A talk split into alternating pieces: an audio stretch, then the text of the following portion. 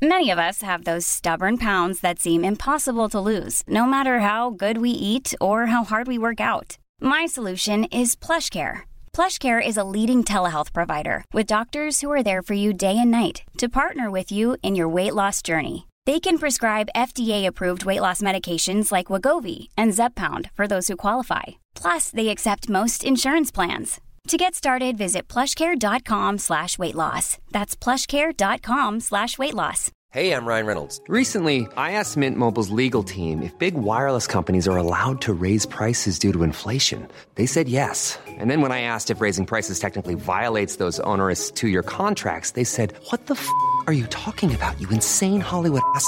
So to recap, we're cutting the price of Mint Unlimited from $30 a month to just $15 a month. Give it a try at mintmobile.com slash switch. $45 upfront for three months plus taxes and fees. Promo rate for new customers for limited time. Unlimited more than 40 gigabytes per month. Slows. Full terms at mintmobile.com. Many of us have those stubborn pounds that seem impossible to lose, no matter how good we eat or how hard we work out. My solution is PlushCare. PlushCare is a leading telehealth provider with doctors who are there for you day and night to partner with you in your weight loss journey. They can prescribe FDA-approved weight loss medications like Wegovy and Zepbound for those who qualify. Plus, they accept most insurance plans. To get started, visit plushcare.com slash weight loss. That's plushcare.com slash weight loss.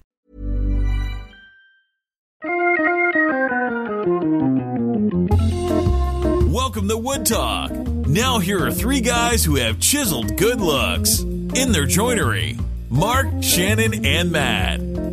All right, it is episode number 442 for July 2nd, 2018.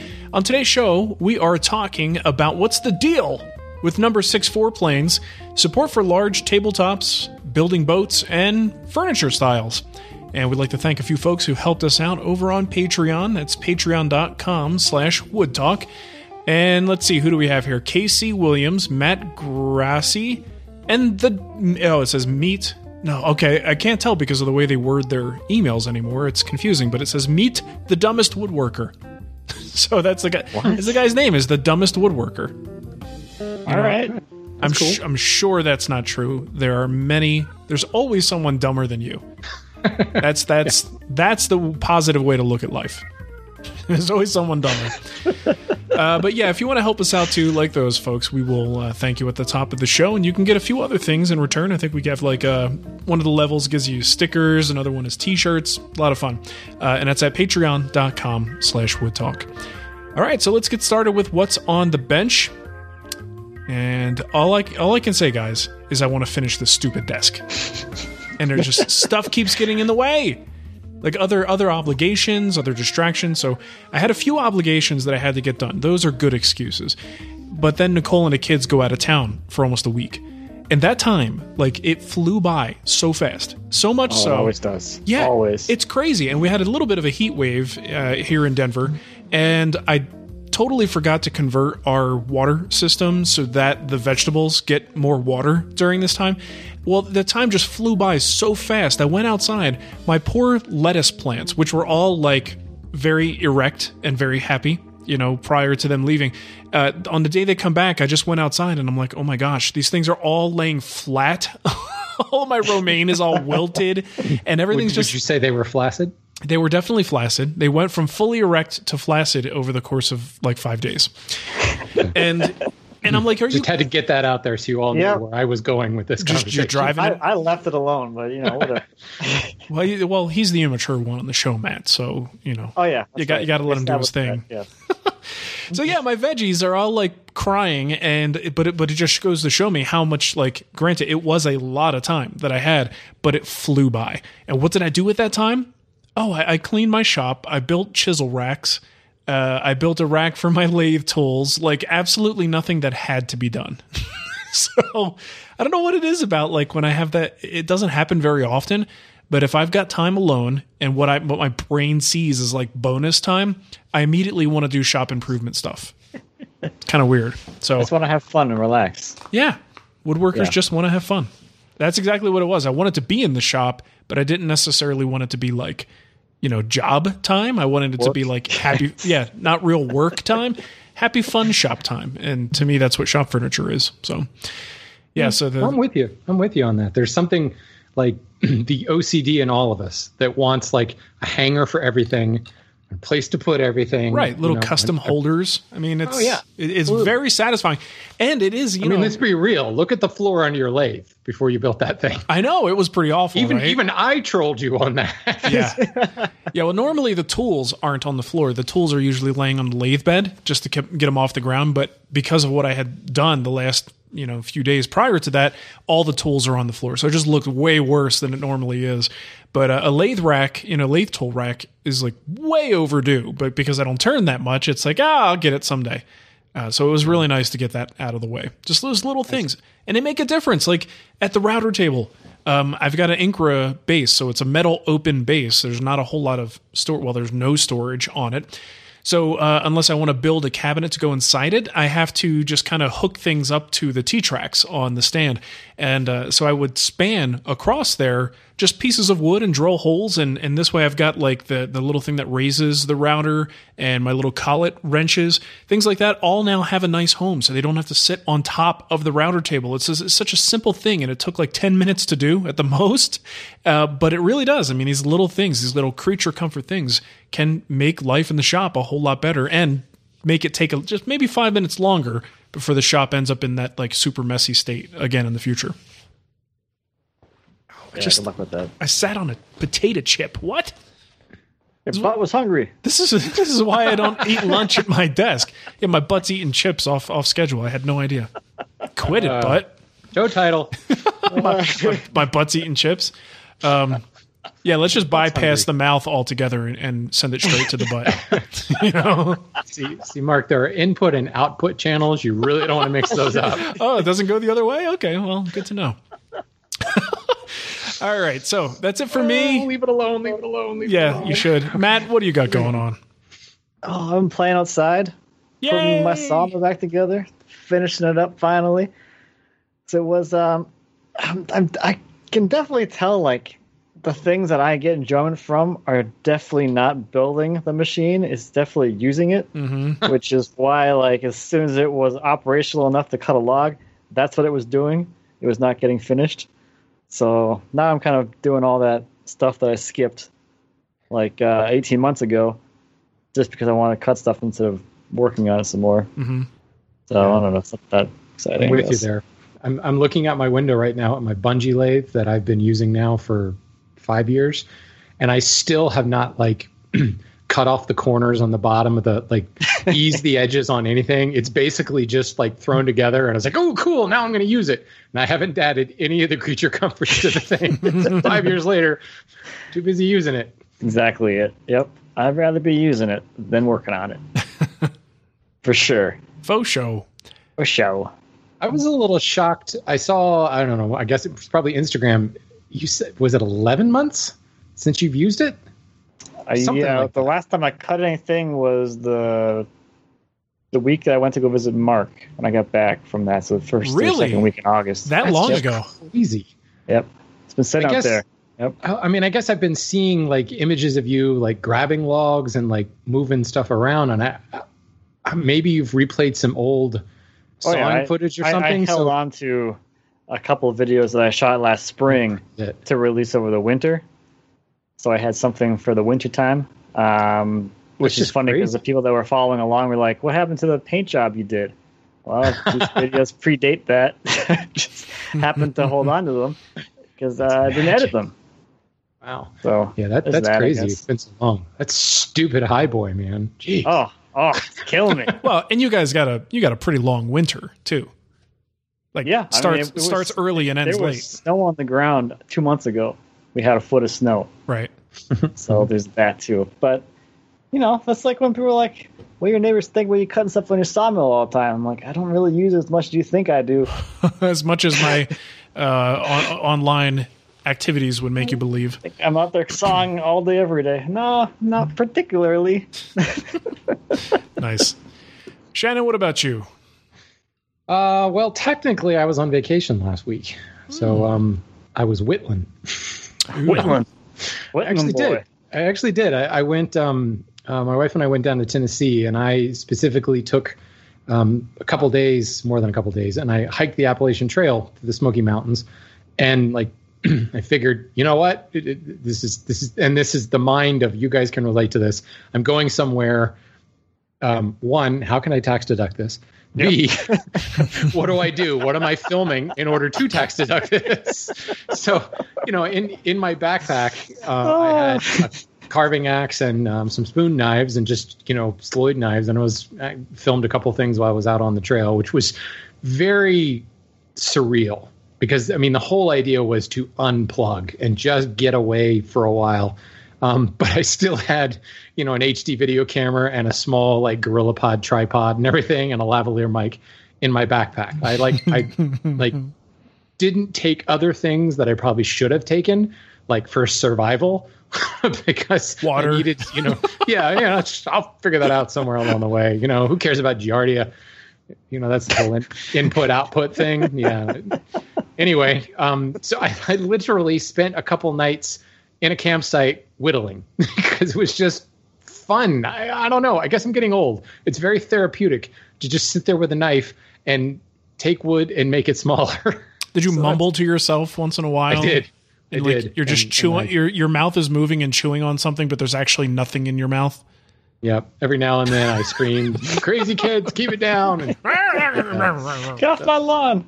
Yeah, I I carved a couple of spoons and then immediately like toss them off into the woods because you know they was, this one was ugly. Didn't really feel like doing anything with that, or you know, it was hmm. just kind of the whole point, the meditative point of just kind of working wood. It was nice. It was fun. It was mostly about the hike, so I had a good time. Sounds good. Hey, so you brought up something, total aside. But for those of us who, who do run businesses and we have to make these decisions about uh, what's a business expense and what's not, there's so much gray area, especially when what you do is something you, you know, you do it almost as a way of life as much as it is, you know, something that generates revenue. And I don't know about you guys, but I do have a problem sometimes, like figuring out where is that line and what can I get away with? And and i I should probably talk to my accountant about this, like where, like finding out where that line is. Like, is it enough to simply say, "Oh, we did something business related on this trip," but meanwhile we're at Disney World. You know what I mean? Like, and right. how how much burden of proof is there that it was truly a work related thing? Like, how is I don't know. Let's say I go to like a geek conference of some sort, right? And I'm saying I'm going there for podcasting and networking reasons. Well, who who's going to tell me that that's not true? Even if the reality is I just went there to talk about video games and hang out with some friends. So I'm not, I'm not saying I'm doing this, but I'm wondering at what point do do you cross that line? Like when you have your sure. own business like this. Well, I can tell you, I've spoken with my accountant, and he says that I need to do more of this because I'm I'm like you. I'm like, well, I mean, let's be real. He's like, no, seriously. Like, what you need to do is, even if you film anything, you know, if you had to travel some distance to that location to film it, everything involved with that travel should be expensible. And but, I'm like, yeah, but he's like, no, no, but just do it. Just but even if, what if you don't film? What if you say it was for something that was networking? And how yeah, intangible no, can you get? Like, there's networking as as like weird of a excuse as possible, but one handshake could be a business deal. So theoretically, networking is is a viable reason to go mm-hmm. somewhere. Right.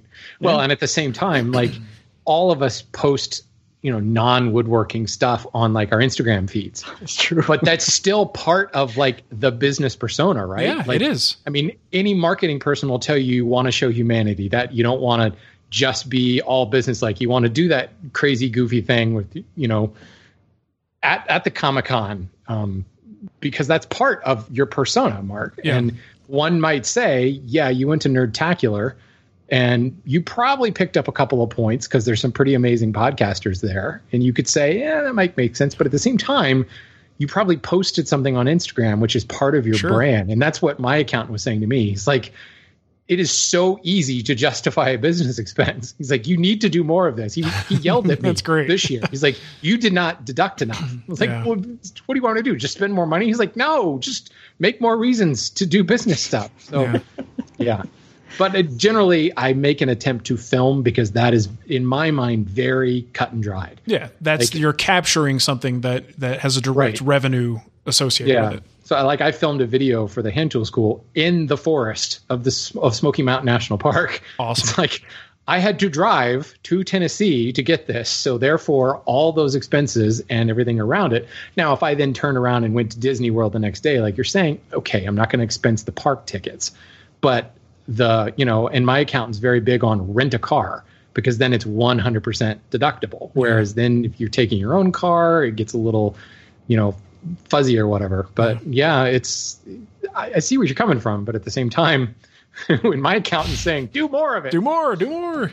Yeah. Interesting. Okay. Well, good to know. Well, I was I was very be curious. I should be deducting my trip to Italy then, because I did a shop update there and I did all the Instagram stories See, when I was and, there. and that's the trick. But your wife is associated with that. You can't. You you probably can't pay for any of her stuff, including meals, if she doesn't work for the business. what if she held the camera? Then you have to like contract her. You know, like she. But see, there's a perfect example. Like, I really enjoyed watching your story while you were in Italy. I mean, it was beautiful shots, like the the, the, the silly videos of you like walking through town. I was like, that's so cool. Like, so how many how many views? And this is stuff that technically should be like monetizable. I hate that word, but you know what I'm talking about. I mean, these are metrics that you look at on your own Instagram account. Yeah, it's all part of it. and you you probably saw quite a few views on that. That just increased your brand, so it should be deductible. Yeah, stories are like uh, eight thousand views each, something like Right. that. Yeah, they get some traction. little- Each those clips. All right. Well, uh, sorry about the Yeah. diversion, but Hmm. I was that going to say, so all the people that want us to talk more about woodworking have already stopped listening to this. The, oh, well, no. See, this is kind of relevant. There are woodworkers who run woodworking businesses who probably have to make similar decisions about this stuff. You know, what's an expense and what's not. I think it's kind of like a business owner question. Go go visit an out of town lumber yard while you're on vacation. Go visit a That's yard it. and buy some wood. Bam, you're That's all done. it takes. Yeah. all right. So let's get into what's new. I got a couple things that I picked out here. First of all, you may have seen this floating around. It's the guy who made a stool using only his body parts, including his fingernails and his teeth, to, speaking of whittling, uh, whittling away at these pieces of wood to make a stool. Okay, I thought you meant the did stool was made from his body parts. Oh, God. Okay, that's just nasty. That is disgusting. Fingernails in the stool. Right. Epoxy. Uh, Is that now what you're like- talking about? I gotta go look at this. Say that again. What? Is that now what you're talking about? No, he used his body as the tools, not Yes. the body Oh, the the stool. way you're describing it, it's like he cast his Yeah, he cast his Exactly. fingernails in what I was resin. Yeah. so it's like this is kind of gross. How did I not see that? That is This resin disgusting. casting thing has gone So- too far, people. yeah. So no, this so this guy uh, does this, and I'm reading the article. It's like a Core 77 article, and there are no pictures of him actually doing the activity. So of course I'm suspicious because I'm like, all right. So there's this really, you know, fancy picture of him just biting a perfectly clean board. That's you know just the pretty picture, and then there's a picture of the after shot of this thing done, and I'm like, wow, there's a lot of things that needed to happen between those two points, and I would like to see those so there's a video, right? And it's actually at the end of the article. It's kind of weird. Like they're not really pushing the video, but it's there. So go and look at the video. And his dad is a woodworker and he went there, you know, to get help. And they're kind of just comically using the dude's body as a tool. And like the dad is like holding his head and making him chew the board. Uh, and there's a point where you see his like gums are bleeding. But given the time frame that they state in this video, they're on day two and they're like assembling this thing. I'm going to call BS on most of this. And part part of the thing is um, there's two issues. One is there's the guy's releasing some kind of a movie, something about, and it has to do with the body and and modern times, and and I guess what happens if we just have to depend on ourselves. So there might be something interesting going on there, but I think this is just promotional stuff. Um, the second thing is in the video there's really you don't see him doing a whole lot of the actual activity and and I know how long it takes to make a furniture part with tools and seeing where they got in 2 days with this I I I can't believe that that's even remotely possible. Um, also, if you look at the seat of the stool, there are cutouts and then holes for where the legs of the stool would go up with tenons into these these through, I guess, mortises. But you would normally drill those with a you know big Forstner bit or something. And the holes that are in there, given the thickness of this thing, I don't think it's possible for him to do this. And if it if he did it, his hands would be in a hell of a lot worse shape than than they are. So I, don't- I'm I'm going to call BS on most of this. It's funny and He- He interesting. didn't use his hands as the drill bit. that would like ha, I know, I know you're being, I know you're being funny, but like, how, seriously, I mean, have you guys I know looked you're at being this? funny, but it's not funny. But it's not funny at all. Um, I'm curious if either of you believe that this is even possible, given the time frame that we're we're talking about here, just a few days. It just seems like a promotional, cat, catchy thing. It seems like BS to me. I I can't imagine how it's possible.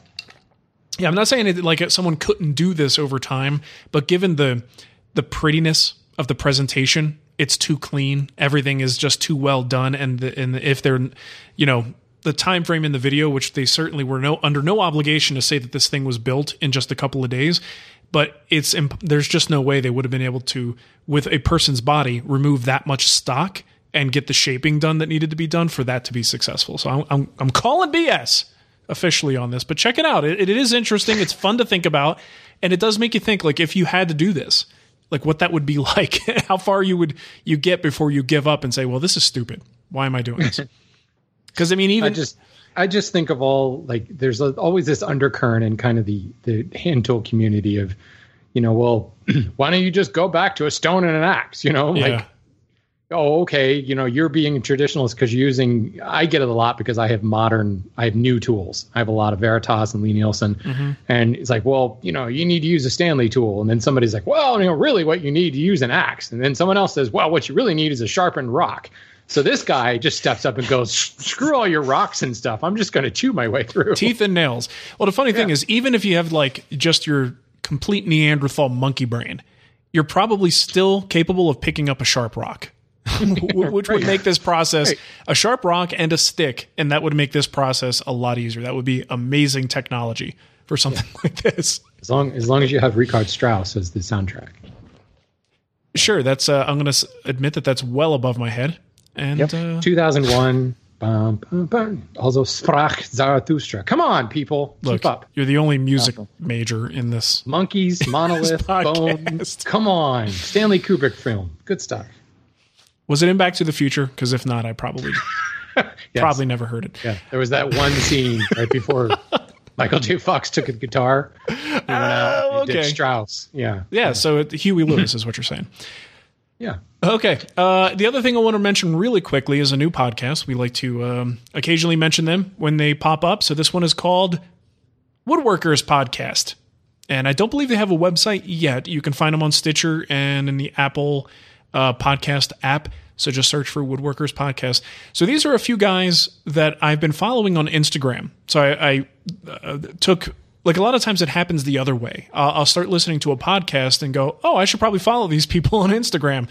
Um, so this one was particularly interesting because specifically uh, Ramon and Phil, both of those guys I've interacted with on um, uh, Instagram a few times, and Ben, I just started following him, and uh, you know, really interesting perspectives on woodworking from um, more of a pro perspective, and some very talented, uh, accomplished guys on this one. Um, so they just started. I think they're only a few episodes in at this point. I was listening to one of them on my walk this morning, and it was really good. So check them out, uh, Woodworkers Podcast. Cool. Yeah, it's good stuff. The more, the merrier, right? Or not, but Oh, absolutely. I mean, sometimes it's just sometimes it's a little much, but you know, in this case, I, I welcome it. All right, what do we got here for kickback? Um, I gave that first one to you, Shannon. Yeah, this is from William. He says, I wanted to offer some kickback, but in light of recent revelations about your all's ability to take criticism, or lack thereof, I feel kickback is too strong a word. Perhaps a gentle nudge back? Anyway, regarding furniture on the bucket list to build inspired by TV or film, I have a couple chairs I'd like to do. First, the red armchair from The Matrix will be great, but my top, top choice would be Chairry from Pee Wee's Playhouse. That's awesome. That's awesome. Chairry's just a bunch of upholstery. Not a whole lot Yeah. going on there. You know, you got to build the frame underneath. I guess. Little poplar. Little poplar frame. Uh, okay, so the rest of this stuff is going to be voicemails here. Oh no, there's more after that. Holy smokes, we got a lot of kickback. Let's just uh, let's dig in then. So Andrew called in. Hi, Marc, Matt, and Shannon. This is Angel Verbowski from Exton, Pennsylvania. Uh, I have some kickback for you regarding Shannon's commentary on the disappearance of the board foot. While I'm not betting against you, Shannon, I'd certainly hate to see the um, board foot go away. As a small hobbyist that sells live edge uh, boards here and there, the board foot really provides me with a good metric of value regarding each board, uh, especially something that's not surfaced S4S um, or S2S. It lets me know how much wood is there and what I should price it at. Um, so, in that regard, I hope it sticks around. I hope you're wrong, but I guess we'll wait and see. Uh, as always, thanks guys for not quitting. I guess that's obligatory now. and uh, I really appreciate the podcast. See you later. And not to delve too much into this, but why why does the board fit benefit him? Like why can't he simply I don't follow that at all. Can he have different sets of boards each with a specific thickness and then sell it in a linear fashion? Yeah.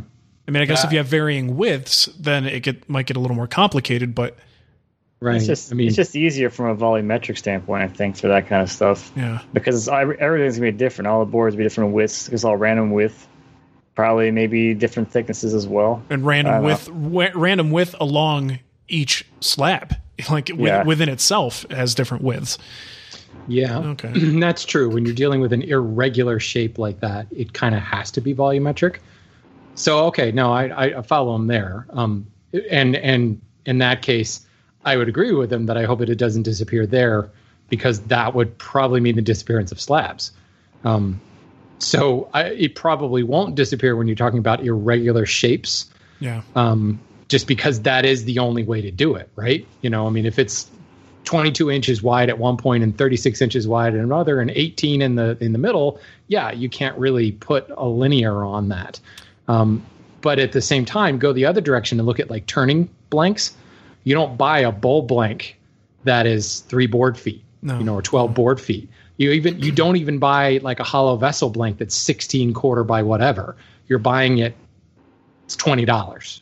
That's actually a really chunk. that's a really good example of Yeah. like why when it comes to these sorts of slabs, shouldn't they just be priced per slab, especially you know with That's the, the how I've seen them done. yeah, like know? with the, the, the sort of day and age that we have now, where these slabs are such visual showpieces, it's like, well, you know what? If this one, who cares what the thickness, width, length is? Right. Because if it has this the the, the most amazing uh, crotch, you know, you don't talk well, about that, right? And and that Um, and that's where I would actually say the board footage can actually do you a disservice. Right. Because you can look at, you know, and, and I see people do this all the time. Somebody will post something online of this beautiful slab, you know, here's a Parota tabletop live edge, 38 inches wide. And somebody does some quick calculation and goes, wow, you know, that's over such and such dollars a board foot.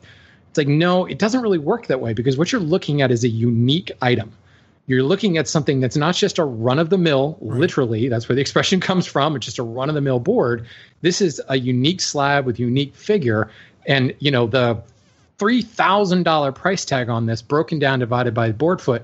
Oh my God, that's $120 a board foot. Normally I can buy Parota for $9 a board foot. Well, they're kind of different because this is not, this is something that when it's gone, it's gone. There's not another stack of it in the back somewhere. And that's why figured lumber, that's why veneer, that's why a lot of slabs are priced per the item, not Yeah. per volume, because the price, let's be real, is dramatically inflated. You're not selling that, you know, whatever insert crazy junglewood species here, whatever that wide slab is, because the fact of the matter is, because of the fact that it's wide, because of the fact that it has live edges, it already is something that is unusual. Yeah. You know, it's something that had to have been, in some ways, rescued from a mill that was trying to turn it into normal boards because that's the majority of the industry going after it. You know, and, and I don't have twenty thousand board feet of slabs. I have three slabs, and when they're gone, they're gone. Well, yeah, and is anyone really scarcity ordering- means price goes way up? Is anyone ordering slabs on uh, you know based on linear foot or board foot? No, they're ordering. I need a slab. Right. So I, I would imagine like a cup of slab. I imagine, yeah, right. that is the unit of measurement everyone should be using. Um, I would imagine, though, the volumetric measurement might be important for his side of the business, the back end, but not even really the customer doesn't have to know anything about that. But that could be part of how he calculates his prices, certainly. But when he puts it on the shelf and sells it, I can't imagine the board foot or linear foot uh, being very helpful to him. No, no, get, Yeah. get get back with us on that, Andrew. If you have a little bit more clarification on why that's so beneficial to you from a customer facing standpoint. Uh, all right, so Ken called in and has some uh, kickback on not using real names. Hey, McGilla, Fuzzy, and Marc the Spagnificent. Uh, this is Ken from Virginia with a little bit of kickback about one of the things that you hated on episode 439 last week. Uh, I know uh, Matt brought up that uh, he doesn't care for people who just use a moniker in their online persona and they don't use their real name. Uh, I just wanted to mention, and you've probably gotten a dozen other calls about this by now, but uh, in case nobody else brings it up, it's very possible that the people that uh, bother you so much by not using their real names may have listened to a colleague of yours, April Wilkerson, on another. Life is full of awesome what ifs, and some not so much, like unexpected medical costs. That's why United Healthcare provides Health Protector Guard fixed indemnity insurance plans to supplement your primary plan and help manage out of pocket costs. Learn more at uh1.com. There's never been a faster or easier way to start your weight loss journey than with PlushCare. PlushCare accepts most insurance plans and gives you online access to board-certified physicians who can prescribe FDA-approved weight loss medications like Wegovy and Zepbound for those who qualify. Take charge of your health and speak with a board-certified physician about a weight loss plan that's right for you. Get started today at plushcare.com slash weight loss. That's plushcare.com slash weight loss. plushcare.com slash weight loss. other podcast, uh, one that Marc has been on, I believe. But uh, uh, when they were talking about uh, uh, becoming a YouTube personality, she lent a cautionary tale about using your real name and advised against it because. Uh, as I recall the story, she has had people, April has had people who figured out because she uses her real name and they can figure out where roughly she is, they can go online and figure out where she lives. And she's had drop bys from uh, uninvited and unexpected guests that uh, made her a bit uncomfortable. So I think uh, it's possible that people are heeding the advice of someone who's uh, had problems uh, come up by using their, their real name online. So maybe that's uh, an excuse or a, a justification for the people who who annoy Matt so much by not saying who they really are. Just wanted to let you know. Bye. It's interesting. Um, I didn't actually hear that full episode. Was she referring to using your name at all, or wasn't? I thought she was referring to using your name as your brand, because that's what she did with um, April Wilkerson and Wilker Do's. Like her name is her brand, but was she actually talking about complete anonymity? Because that's hard to do. That's really Yeah. hard to do. And I guess my only my response to this, I guess, is that it wasn't really the people that are like trying to do like content creation and put themselves out there. These are people who like have a forward facing customer focused business page mm-hmm. or like they're trying to sell you stuff or sell customers on stuff. Like call me, I'll make you a table, but you don't know who what my name is to call me. Right. But I, I totally understand that side of things too. Well, and look, if you're making content online, guess what? The drop ins, they're going to happen. Oh yeah, And they've happened to me. And I I guess happened it, to all of us, I think, haven't they? Yeah. Matt, you've had people show up to buy lumber, haven't you? I have, yeah. i mean, Unannounced. and it's one of those things that I think you, you know, that there are differences in the perception of that when when you're a man or a woman. Um, so I would imagine it's definitely I, I I don't know maybe it's sexist or reversed reverse sexism to think this, but I think it's a lot scarier for a woman than it is for a man. Uh, just because there's a lot of weirdos out there, so um, I was I was more annoyed by the drop in than afraid. You know what I mean? If if that makes any sense. Um, Yeah. Uh, same thing for me. Like when someone just shows up, I'm like, okay, it's. I was planning on doing something else right now, Right. but now you're here. And So now we're how doing this. going to be here? Do you know how to push a broom? Just asking. Yes, I mean the drop-ins are going to happen, man. They're just they're they're they're difficult. You're putting yourself out there, but that's it's not bad advice though. If you can maintain anonymity, um, I actually am pretty careful not to mention the actual city that I live in. I always say Denver, but I don't actually live in Denver. We're in the Denver area. Um, not that that's going to help anything. It doesn't take too much work to figure out what city I'm in, but I do make efforts to to not say it any more than I have to, just uh, just because it's just better, you know. But I don't know. You get there's people I look out out there like um, I was always amazed. I get like, a substantial amount of my revenue each year by selling your address to people. Oh, that's good. I was hoping. Well, that explains a lot, actually. but I do get amazed when I see people that like. But I guess when you have a school, it's a whole different story. But like David Marks has had his home address published online forever, you know, and it's like, dude, I I I, I would not want to do that. And I, and I know he's got a lot of people dropping by, but again, he's got a school. Like people have to be able to find the school, so eh, it's catch twenty two. All right, next one here is from Mike. Wants to know uh, what's the deal with there being no love for the number six. Hey guys, Mike Davies here from up here on beautiful Vancouver Island in British Columbia, Canada. Love the show. Thanks for not quitting. All that good stuff that people have to say. Anyway, I uh, guess this is mainly a question for Shannon since he's the hand tool guru, but since Marc and Matt have both influenced the fact that I am in a position to ask this question, they can probably chime in on this too. Uh, I have a, a serviceable planer, it does the trick, but my little benchtop jointer is basically a piece of garbage. So I was looking to make my first major hand plane purchase, and I was just about to pull the trigger on the low angle jack at Veritas because it's quote unquote the only plane you need. uh, when I stumbled upon their number six four plane, which is maybe the sexiest piece of woodworking equipment I've ever seen in my life. And then I seem to remember Matt saying something about how he doesn't care for bevel up planes after he got the Lie-Nielsen low angle jack. So I guess what I'm wondering is why does the number six not get any love? I hear people talking about the seven and eight as jointing planes, and the fours and fives have specific purposes, but I never hear anybody talk about the six. So, what would I be giving up if I went with the six over the low angle jack, and what, if anything, would I be gaining? And now I say something that's hilarious, or we pretend that I do, and uh, give you nicknames, and it's funny so it gets played on the show. Thanks very much. Oh, that was funny. All right. So let's talk about it. Uh, great. what's the deal with the number six? I, have don't number know. six. I like number six. I was gonna say I do too. I use it on every project. You're just listening to the wrong people. He's reading the wrong You know, articles. I, that's for sure. I have a feeling I know where it's coming from because there is this there's this movement in in just about everything, every hobby.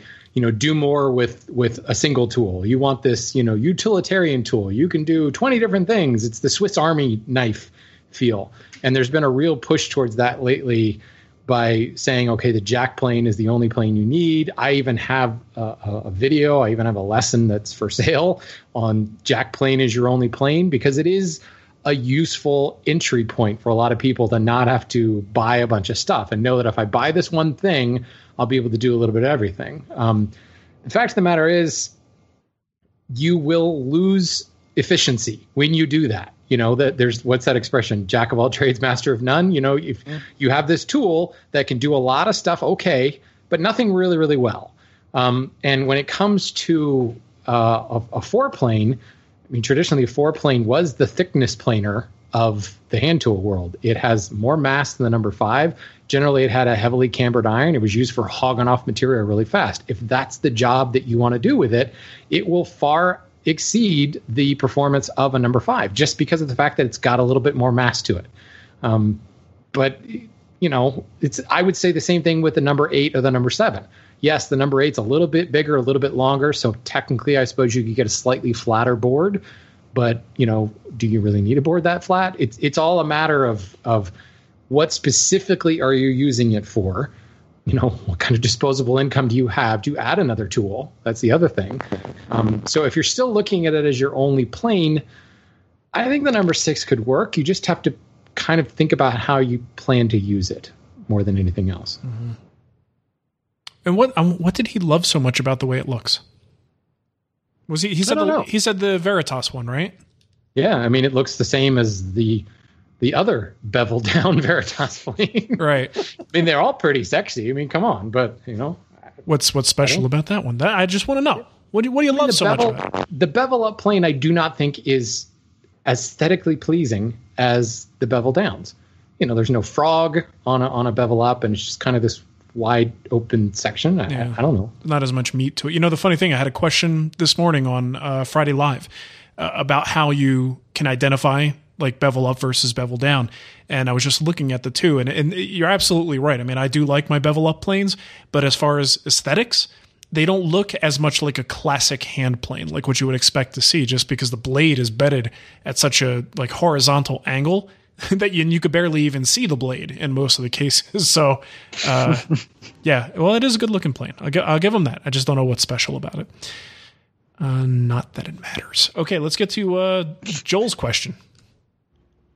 Hey guys, this is Joel Mallon with North Main Wood Goods located in Nashville, Georgia. Bum, bum, bum. Plot twist.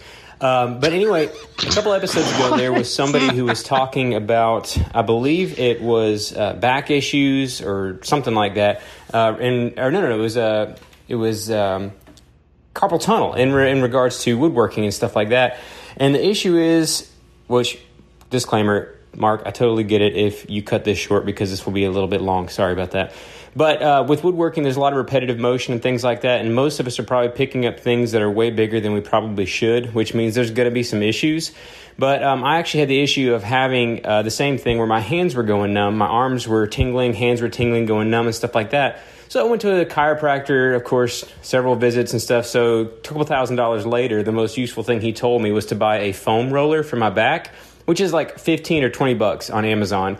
And just do that like five minutes in the morning, five minutes at night, and over time you will see that it's corrected any of the subluxations of your vertebrae in your spinal cord. So, anyway, um, thought that was a helpful tip uh, for kind of alleviating some of the hand issues associated with woodworking. Um, also, other issues uh, associated with woodworking are stuff like runner's knee, which comes from repetitive motion, which is basically tendonitis. Um, so what I've been able to do to, to kind of cure that is to use a tennis ball to rub out those tendons to make sure that they are um, kind of loosened up, warmed up, things like that before I use them. Same thing, five minutes in the morning and at night while you're watching TV, something like that works great. You can also get a thing called a patellar strap which is like a Velcro elastic type band that keeps all of your tendons aligned correctly and alleviates some of that knee pain.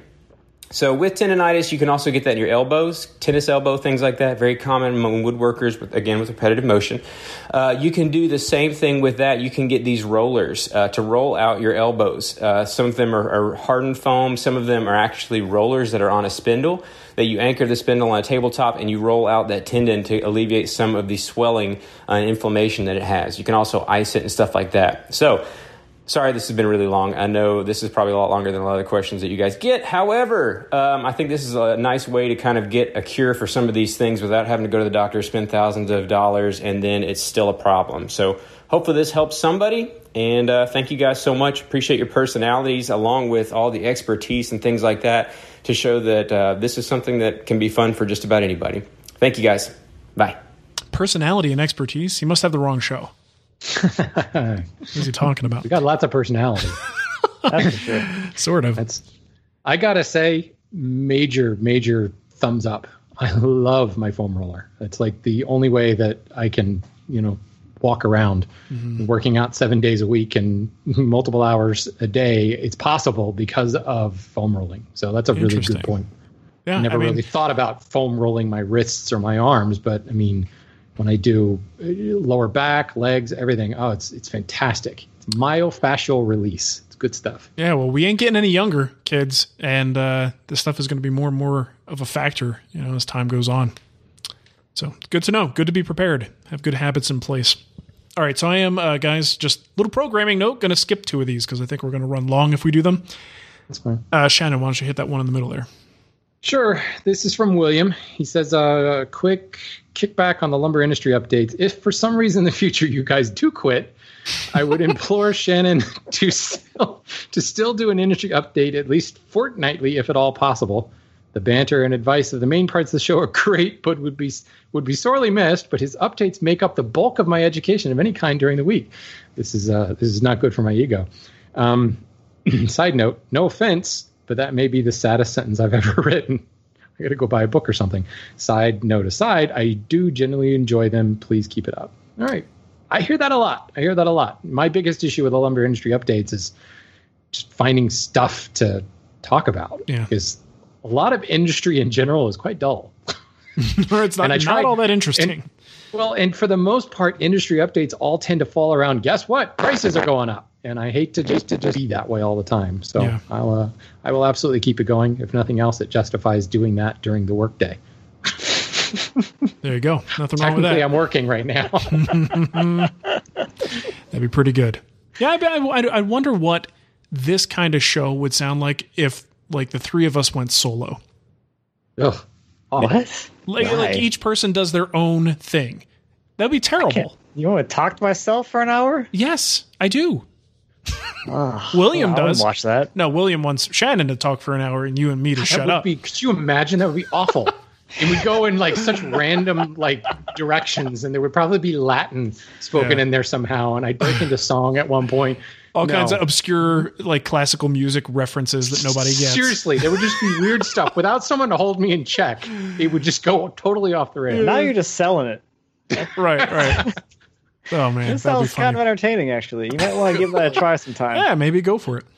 All right. Well, if you want to leave us a voicemail like some of those folks did, use your voice memo app in your little handheld device and send it to woodtalkonline at gmail.com. And we'll play it on the show. All right, let's get to our emails. So mine's going to be pretty quick here. It's just a question from Keith. He says for large tabletops, and he's I guess he's working with a 60 inch diameter top. It's an inch and five eighths thick. Uh, what are your thoughts on recessing steel bars, a bar or bars, underneath to keep the top flat? I, you know, I've never done this, but I like it. Like if it can be done in such a way that it's not restricting wood movement, you know, terribly, it seems like a really great way to make sure that that top is going to stay flat because a lot of times it's like, you know, your top is secured to your base and it's not 100%. You know, sometimes it could still, you can get cupping or warpage uh, even when it's secured to, to you know, legs and an apron. But in this case, this is something where you, you know, the steel is going to win that battle. Uh, and as long as the wood is allowed to expand and contract, the steel is going to keep it, you know, nice and flat. So I love this idea. I mean, if you have the resources and the ability to do it, and it doesn't gunk up the table and make it look stupid, uh, as long as you could have the stuff embedded underneath and it's not poking through the ends or anything, I actually think that's a pretty cool idea. Would you guys ever do something like that, or is it, or is it like pure overkill? Yeah. I'm more I'm more meh on it. Yeah, too much. Overkill. It seems like an seems like an extra step. But yeah. it's not necessarily. I don't know. I, I guess for most of the world, they don't know where their wood has come from.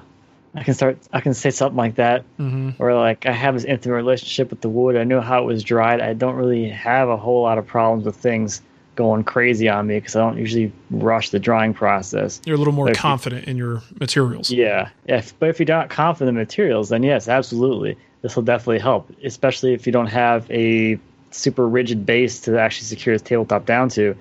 You know, if the tabletop is going to warp and the base can't resist that warping, and then the whole thing is going to be, you know, one leg's going to off the ground or something. Yeah. So I mean, I mean, you can do it. I have no problem with people doing it. Totally fine. Just an extra step, just something to screw up. You know, because you know you're cutting that you're, cutting that router that that groove in there with the router. Oh no, it went too deep. Oh crap! I just poked through the whole Right through the table. top. I got a hole. Yeah, I mean, I don't know if I want to risk that personally because I'll probably screw it up, and that, that would really ruin your day. Yeah. Like, oh, I put all the way through this tabletop. Time for an I inlay. We're gonna call that a knot, or we'll put a bow tie there or something. Yeah. Let's fill Well, it with and epoxy. I, I think if you're if you're going to go to the extent of trying to hide it, it seems kind of unnecessary. But if your base itself is steel, oh sure, yeah. look at Oh, look yeah. at every slab table on the market. I think that makes great sense. Like Marc said, as long as there's room to expand and contract. But you know, think about recessing a steel bar, depending on the dimensions of that steel bar, it might still be quite flexible. Mm-hmm. You know, unless it's angle iron or tube, which is incredibly rigid. You know, a steel bar, say 36 inches long, that's like, I mean, I guess two inches thick would be relatively rigid, but below that, it's still going to have some flex to it. So it would need to be relatively thick, which would mean it would have to be recessed deeper in order to hide it. So I, I did- I question how effective it would be if you're actually going to try to hide it. Guess now, the base itself, base, you'd be almost all the way through that thing. right? Right. Yeah. And I'm not you know- thinking solid either. I'm thinking it's got to be some kind of uh, uh, tube material. Yeah, I think it would have to be. Um, but then again, I mean, that's a deep recess. Uh, yeah, yeah. Well, and what's he got? Inch and five eighths on this particular one. Yeah. So you Yep. can you can get a three quarter inch tube in there pretty easily. You'd have to like probably drill through the sides of the bar mm-hmm, mm-hmm. so that your screws are going into like the length, the long axis of the table, because there's not going to be any thickness left to drive a screw to to physically attach that bar to the No, the, table. the ones I've seen that, that I think he's referring to are the ones that are like they're bent uh, plates, so it looks like C channel. So you Okay. have two grooves, and you have like a recessed center area, and the center area is where you actually do the the screws go in. Oh, okay, okay, yeah. I'm and the- also- and the walls are not really that long, right? But just yeah, the they're maybe yeah, like an adds- inch or so long. But Okay, well, yeah. what I'm kind of interested in too with this whole process is maybe it's not necessarily the steel that's helping, but it's the fact you're severing you're severing all those fibers. So now it doesn't run. You don't That's a have good point. continuous grain all the way down the whole table. So maybe if you just put the tabletop over, take your circular saw and run a few like uh, grooves down Just there. Just kerf the hell out of it. yeah, there you go. Yeah, the same thing. that's I, that's kind of where my mind goes. Like, maybe not it's a- not steel. It's just the fact that you're weakening the top structurally. That's not that's not a bad way to look at it, man. That's that's an interesting thought. Oh, that's pretty funny. Need some research. Someone do some scientific studies on that one. Yeah, Okay. someone else. Well, there you go. Someone else do that. yeah. Get As long on. as it's not me, someone else do it. All right. So Matt, the, you're going to be building a boat here, from what I'm I reading. don't, I don't know. I, I have an answer for it. That's why I picked it. This is from Daniel. It says building boats is pretty awesome. At the end of it, you've got a boat, which is pretty awesome too. Hey-o. At, at some point in the future, would you guys ever see yourself uh, trying your hand in building a cedar strip canoe or some other classic boat project? I mean, hey, you guys already have the marine varnish for it. it's true. Love that. We have plenty of that. So I, I wanted to answer this question because I've actually like kind of like tried or started to make a canoe like a long time ago. I went down the whole path of like, you know, I got I got the book, I got the patterns, I was like gonna get the templates ready for the and figure out the strong back and all that stuff. And I even started looking for materials for it. Um, and it just never happened. That's that's my story. This is like 2012, 2013. The thing I realized about making like an actual cedar strip canoe is they're like they're long and it takes up a lot of space. I don't really have the room to do it. Every single time I, I thought about doing it, I'm like, oh, I could do it here. I'm like, okay, yeah, but then I won't be able to like do anything in that space until I finish this boat, which is not a quick project either. Mm-hmm. So I always came back to like, maybe I'll do it next year or next year or next year. And then I was like, it'd be cool, but then like, where am I going to take this thing? I don't have a lake or anything. Like I have to like strap to the roof of my car. And where am I going to put it? Like when I'm not using it? I went, yeah. So I'm like, maybe I'll do this someday when I have space for it because I would like to do it. It looks like it'd be a really enjoyable project, but I, I don't, I can't, I don't have the space for it, unfortunately. Well, that's one thing I'm thinking about. Like, I have no idea where I would put this thing. I don't have a garage, so Yeah. I can't Like- put it in there. Like a full size canoe is like 18 feet. You can get shorter ones down to like 14 or even 12 maybe. But even that, that's like that small at all. no, Where are you going to put that when you're not using it? Right. I think if I ever built a boat, it's something. It's something like a like an instrument. Um, I would want to do it with guidance. I would want it to be like a collaborative project, so I could learn the proper way, and not necessarily have to like fuddle through it and figure out things that people have figured out a long time ago. Uh, hopefully, learn to do it right. But again, same thing. I have no idea where I would put the thing and, and store it, so it would be a difficult thing for me to own. And I think that's there's a lot of places because of the, the, highly specific nature of the project. There are specific tools that get used.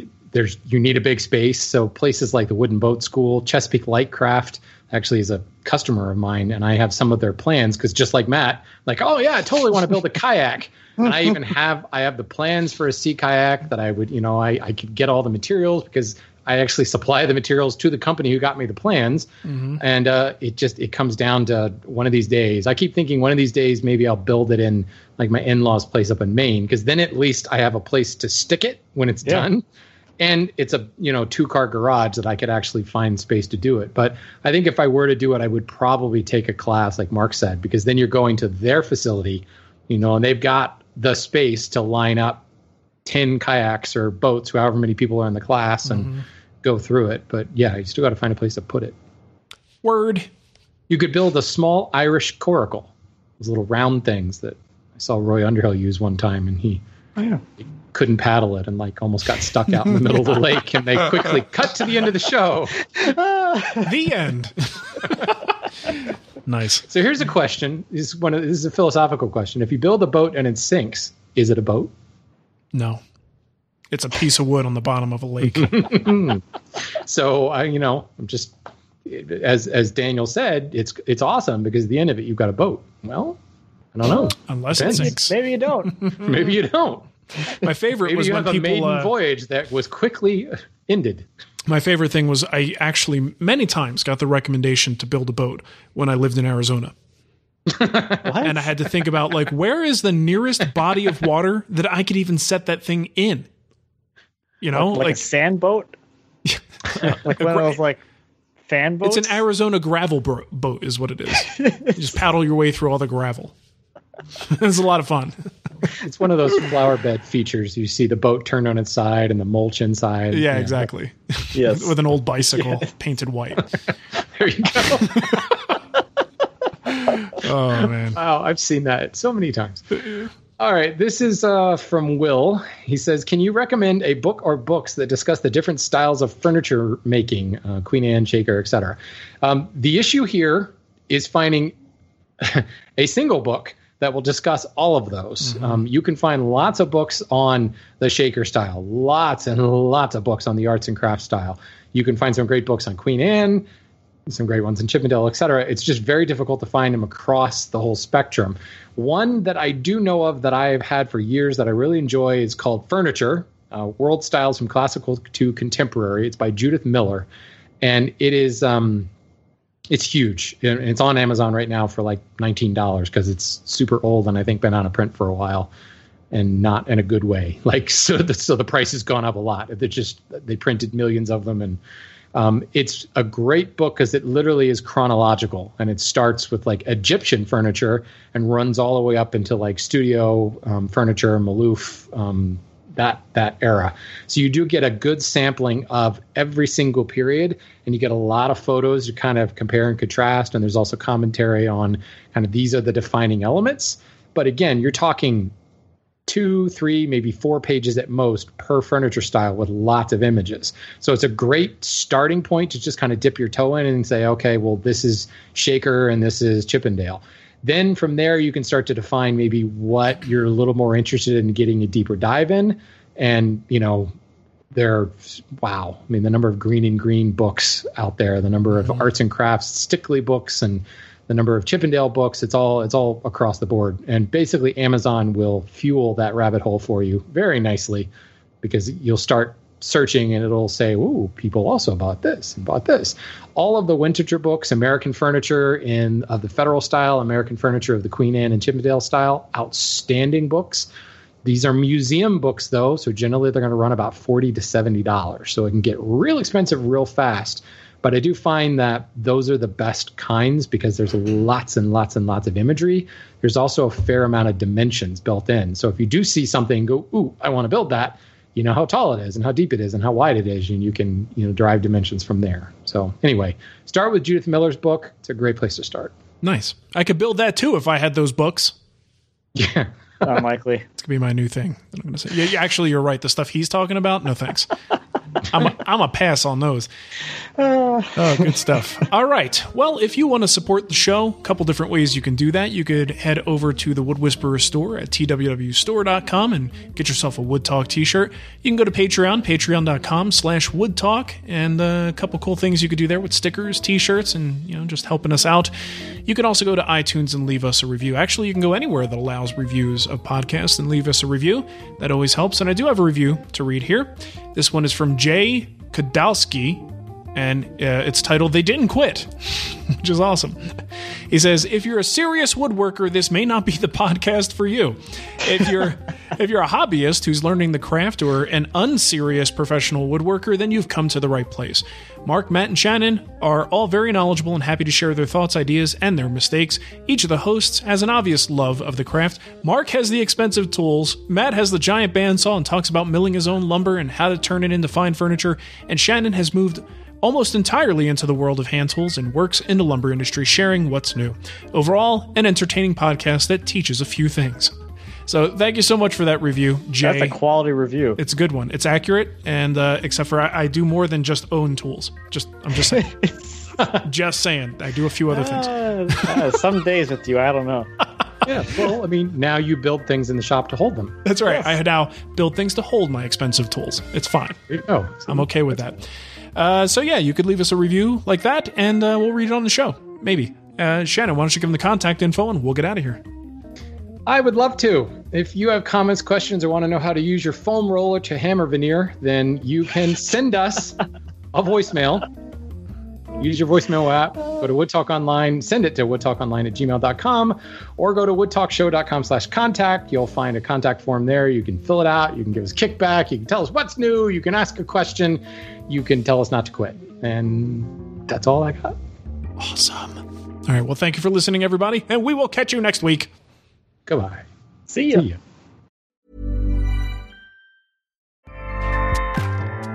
ACAST powers the world's best podcasts. Here's a show that we recommend. The Real Housewives is a guilty pleasure for most, but if you're looking to not feel guilty about that pleasure, tune in to Everything Iconic with me, Danny Pellegrino, where I break down all the messy moments and behind the scenes antics of Bravo's popular franchise. And on Everything Iconic, I also interview celebrity guests like Kelly Ripa, Keke Palmer, Drew Barrymore, Cameron Diaz, and more about their guilty pleasures, their past work, and so much more. So if you're pop culture obsessed and find yourself watching way too much reality TV like me, tune in to Everything Iconic with Danny Pellegrino wherever you listen to podcasts. ACAST helps creators launch, grow, and monetize their podcasts everywhere. ACAST.com.